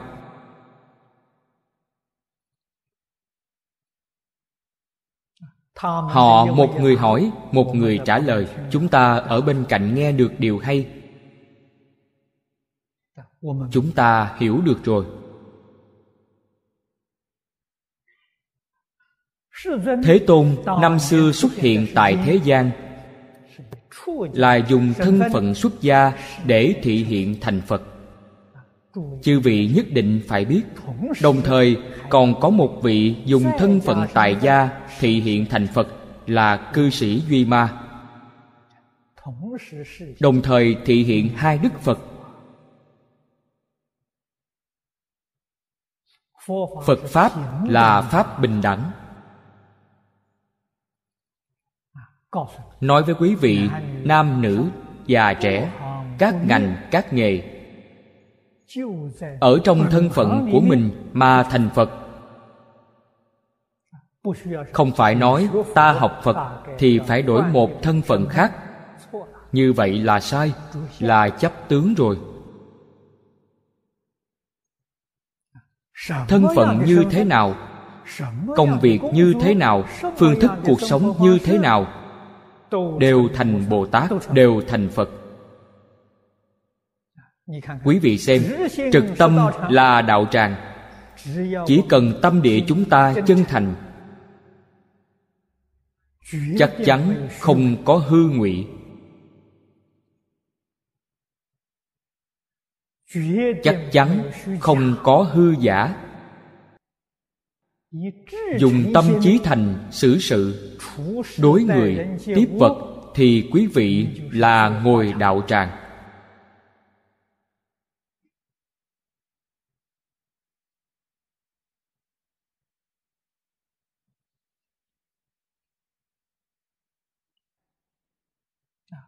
Cư sĩ duy ma lại nói, phát hành là đạo tràng.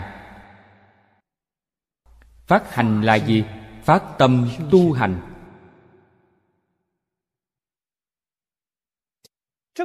Ý nghĩa này rất trọng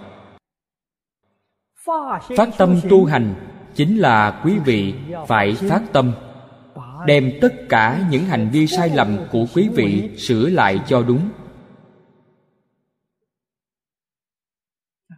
Có thể làm việc này cho tốt. Lúc quý vị làm việc, làm sai việc, làm không được hoàn mỹ quý vị liền nghĩ, tôi làm như thế nào cho tốt? Đem nguyên nhân làm không tốt, sửa đổi lại, không phải như vậy là được rồi sao?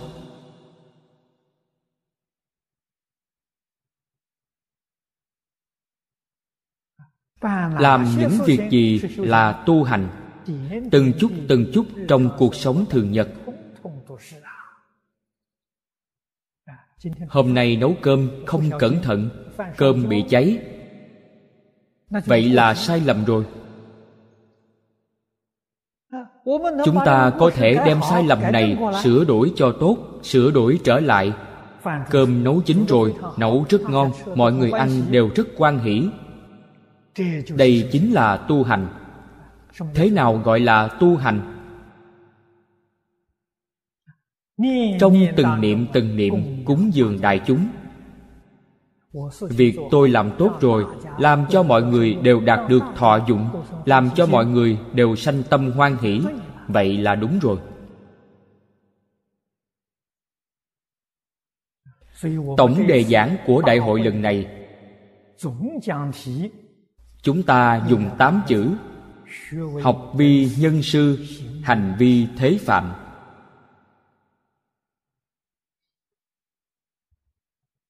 Mọi lúc, mọi nơi. Bất luận làm việc gì, đều phải làm đến mức tốt nhất. Mô phạm tốt nhất. Đây chính là tu hành. Chính là cư sĩ duy ma nói, phát hạnh là đạo tràng.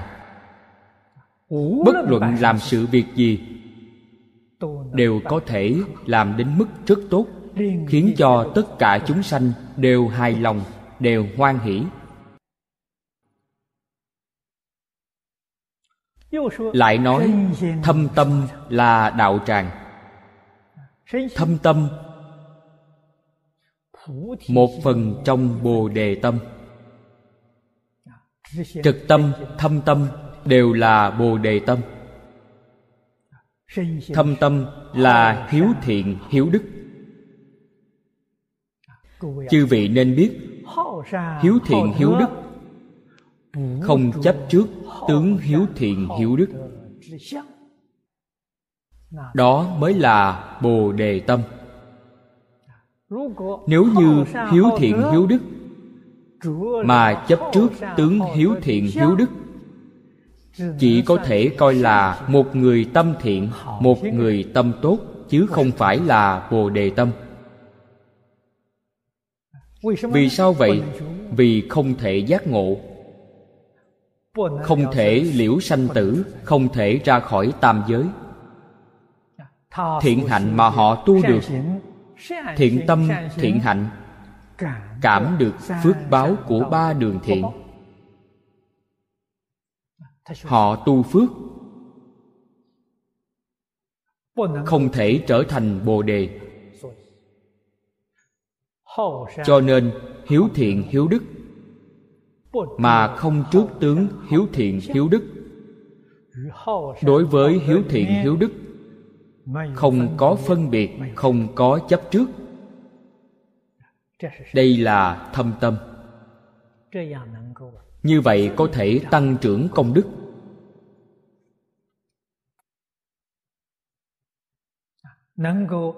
Có thể nâng cao cảnh giác của bản thân. Lại nói, bồ đề tâm là đạo tràng. Có thể lìa tất cả lỗi lầm. Tâm bồ đề là trực tâm, thâm tâm là đại bi tâm.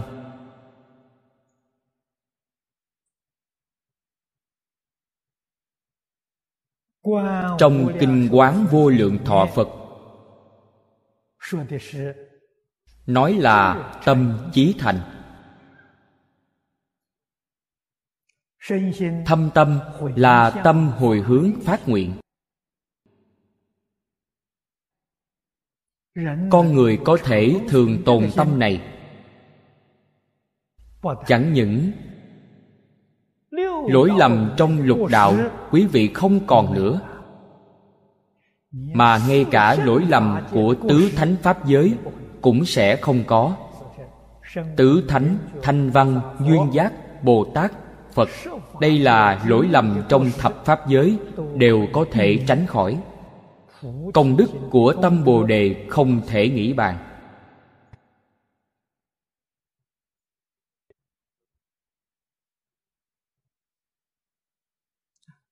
Cư sĩ duy ma sau khi nói mấy điều này tiếp theo lại nói bố thí là đạo tràng. Dùng tâm thanh tịnh mà bố thí. Không cầu quả báo. Phàm phu chúng ta bố thí. Phàm phu vì sao bố thí? mong cầu quả báo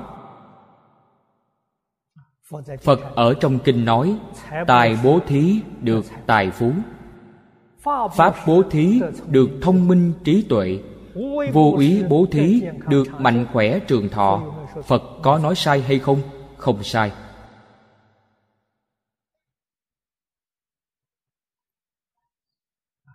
Phật nói cho quý vị là lời chân thật.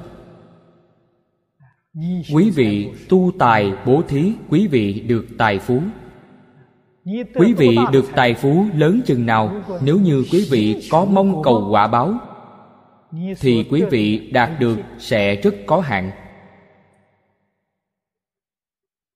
Đạt được không lớn.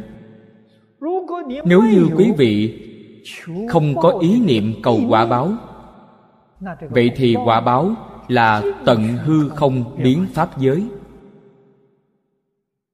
vì sao vậy? Quý vị tu được nhất định tương ưng với tâm lượng của quý vị.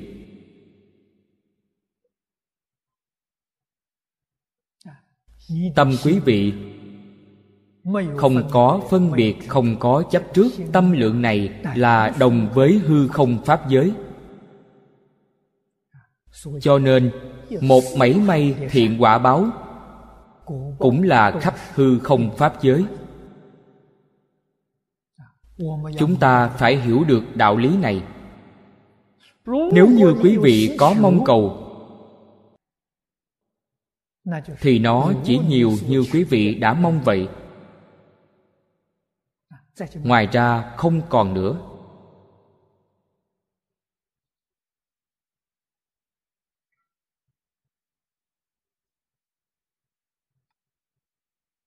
Quý vị ở trong nhà phật tu bố thí như lý như pháp mà bố thí. Cầu thăng quan cầu phát tài. Được để cho người thăng quan quan làm đến tổng thống hết việc để làm rồi đến đỉnh rồi quý vị cũng không thể nghĩ đến, tôi làm tổng thống singapore, cũng làm tổng thống malaysia, làm tổng thống toàn thế giới cũng không nghĩ đến những điều này. Quý vị chỉ nghĩ đến một quốc gia thì phước báo của quý vị chỉ lớn chừng đó thôi. Quý vị muốn phát tài, sự giàu có của quý vị có mấy mươi ức, mấy trăm ức, đại khái cũng đến đó thôi, đến đỉnh mà thôi. Không thể phát thêm nữa. Nếu phát thêm nữa thì như thế nào? Thọ mạng quý vị đến rồi, không còn nữa. Đến cuối cùng, địa vị giàu có của quý vị cũng là không. Cho nên phải hiểu được, tâm vô phân biệt thì quả báo không thể nghĩ bàn. Loại bố thí này của quý vị sẽ đời đời kiếp kiếp, bất luận quý vị ở cõi nào, bất luận quý vị ở quốc độ nào thì thọ dụng của quý vị đều không thiếu thốn. Ăn mặc ở đi. Hiện tại chúng ta nói là cuộc sống vật chất vĩnh viễn sẽ không bị thiếu thốn, tài thí. Cho nên quý vị mới biết tâm vô phân biệt lớn, tâm này lớn. Vì sao vậy? Không có giới hạn.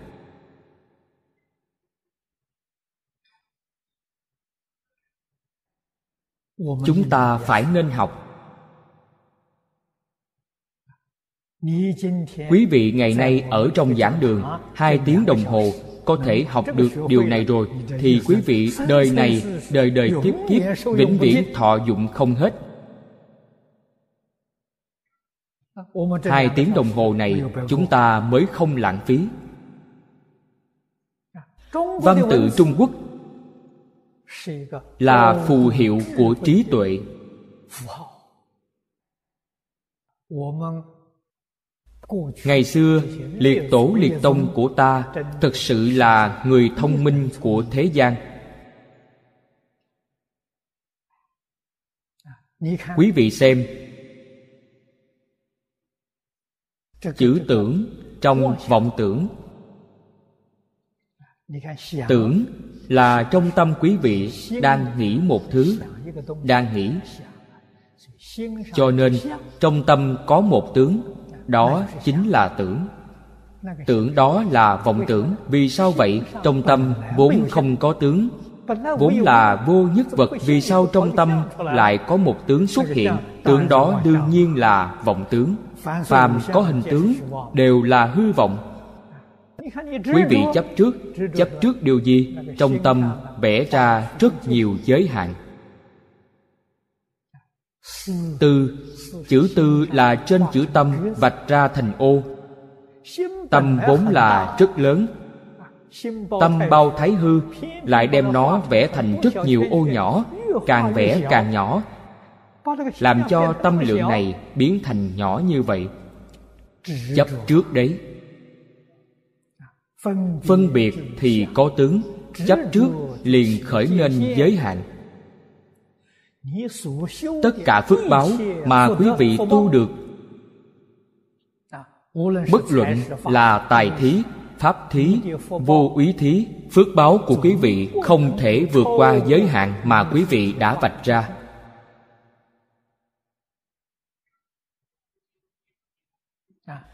Nếu như quý vị dùng tâm phân biệt để tu phước, quả báo đạt được không thể vượt qua giới hạn của quý vị.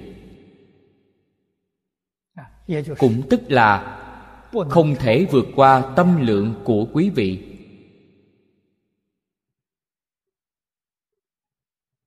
Quý vị đạt được chỉ lớn như vậy thôi. Nếu như quý vị đem tướng ở trong tâm những ô đó gạt bỏ đi, không cần nữa. Thì tâm của quý vị liền lớn. Tâm nguyên bản đã hiển lộ rồi. Quả báo sẽ không thể nghĩ bàn. Cho nên, tu bố thí, tài bố thí, pháp bố thí, vô úy bố thí, không cầu quả báo. Bố thí xong rồi, trong tâm sạch sẽ mảy trần không nhiễm. Quả báo không thể nghĩ bàn. Bố thí nhỏ được phước lớn, được phước báo vô biên thời gian bố thí ngắn, thời gian hưởng phước dài. Vì sao vậy? Vì siêu việt thời không tôi bố thí chỉ làm một ngày, hai ngày. Hưởng phước là vô lượng kiếp. Trong kinh đức phật nói cho chúng ta biết, tôn giả ca diếp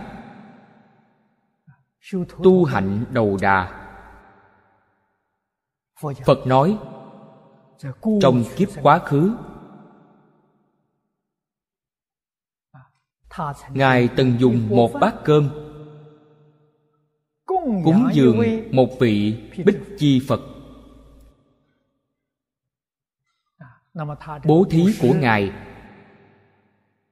Vật bố thí là một bát cơm. Thời gian chỉ một lần. Ngài không có tâm phân biệt không có phân biệt chấp trước cũng không nghĩ đến quả báo gì. Đức phật nói ra công đức bố thí đó của ngài được 91 kiếp không chịu quả báo nghèo khó. Thời gian dài như vậy chúng ta ngày nay phàm phu tu bố thí, thường hỏi đến quả báo, thường hỏi đến lợi ích, có điều gì tốt? Quý vị nghĩ xem, tâm lượng đó nhỏ biết bao, tâm lượng đó hẹp hòi biết bao. Được phước vô cùng hữu hạn.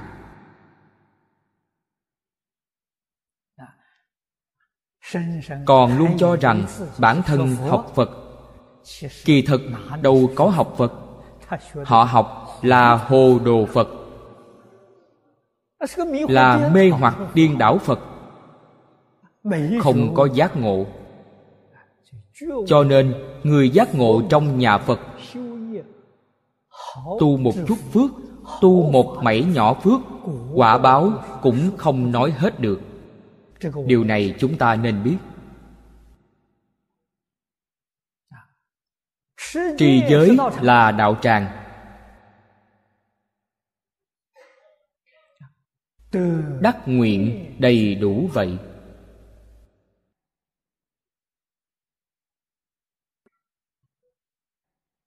Nguyện này thực hiện được nguyện vọng của quý vị.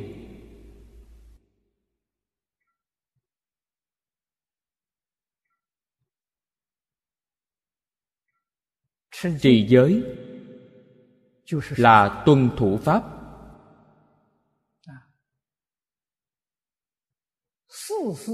mọi việc đều có thể giữ theo quy củ, đều có thể tuân thủ pháp độ.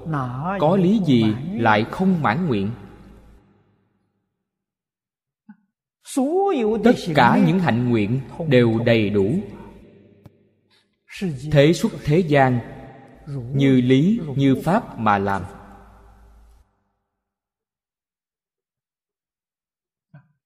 Nhẫn nhục là đạo tràng có thể thuận với tất cả tâm chúng sanh.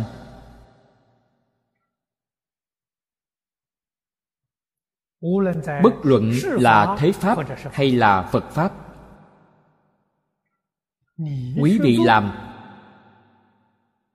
sẽ không có chướng ngại. Người khác làm thì có chướng ngại, quý vị làm thì không có chướng ngại. Vì sao vậy? Vì quý vị tu nhẫn nhục ba la mật. Tâm của quý vị an trú trong nhẫn nhục. An trú trong nhẫn nhục. nhẫn nhục chính là đạo tràng.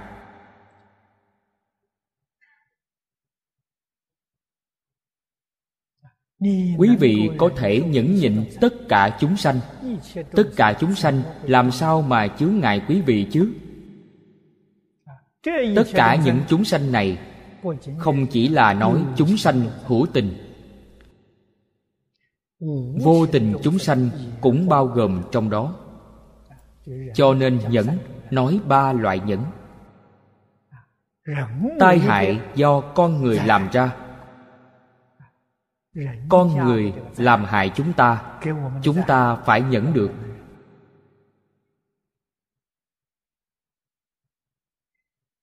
ví dụ như hủy bán,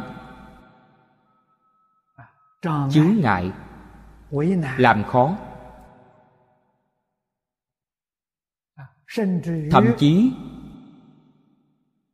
còn hãm hại vô cớ, không có thứ nào không thể nhẫn.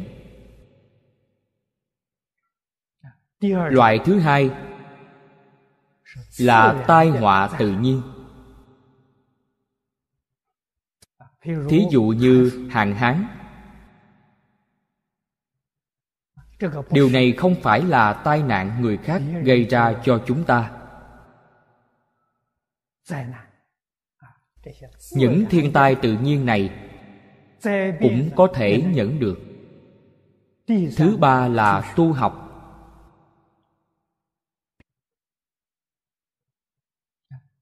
Tu học phải có tâm kiên nhẫn. Phải luôn luôn thân cận thiện tri thức. Đọc tụng đại thừa. Cầu giải nghĩa kinh. Sau khi hiểu rõ rồi phải y giáo phụng hành. Khắc phục tập khí phiền não của bản thân mới có thể thành tựu. Không có tâm nhẫn nại, làm sao có thể thành công? Cho nên, an trú trong đạo tràng nhẫn nhục. Mỗi mỗi đều thuận lợi. Chướng ngại do con người gây ra không có, tai nạn tự nhiên cũng không có gió thuận mưa hòa. Chướng ngại trên vật chất cũng không có. Tất cả đều có thể tùy theo ý muốn. Quý vị nghĩ xem, điều này tự tại biết bao. Chúng ta mỗi người đều muốn có được quả báo này. Không biết phước báo này là tu như thế nào. Chúng ta từ đây có thể biết được phải an trú đạo tràng nhẫn nhục.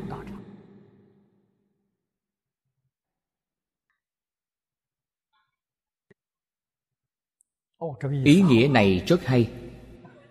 Tinh tấn là đạo tràng. Tinh tấn sẽ không lùi bước. Sẽ không giải đãi. Thiền định là đạo tràng thiền định là trong tâm có thể làm chủ tể.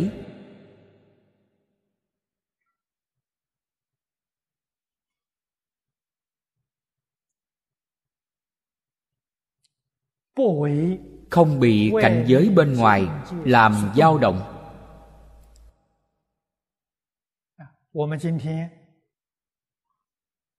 Ngày nay chúng ta gặp pháp môn này thù thắng vô cùng. Trong đời này, chắc chắn thành tựu. Nếu như quý vị ở bên ngoài gặp có người nói, còn có một đạo tràng, còn có một pháp môn, thân này liền thành phật. Quý vị tu tịnh độ vãng sanh thế giới tây phương cực lạc còn phải trải qua thời gian rất dài mới có thể thành phật. Nơi kia lập tức liền thành phật. Quý vị nghe xong, có động tâm hay không? Nếu như không có định công, liền chạy theo họ. Vậy là quý vị mắc lừa lớn rồi. Thời kỳ mạt pháp tà sư thuyết pháp như hằng hà sa. Chánh pháp đạo tràng như lai đạo tràng. Cũng có ma vương ba tuần ở đó phá hoại. ở đó tạo chuyện gây sự.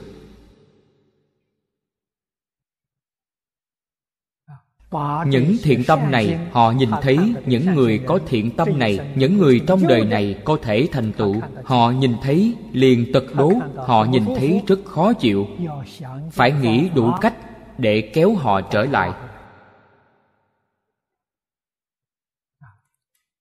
không để cho họ thoát ly lục đạo luân hồi. Vĩnh viễn bị khống chế trong bàn tay của ma. Loại người nào đi theo họ, người không có định công.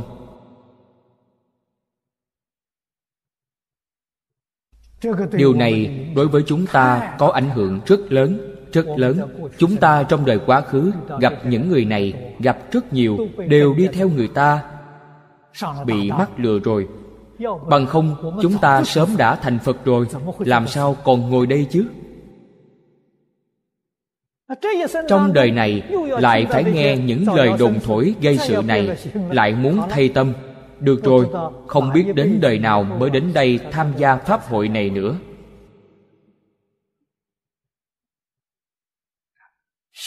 Trong tâm có chủ tể, trong đời này nhất định đắc thành.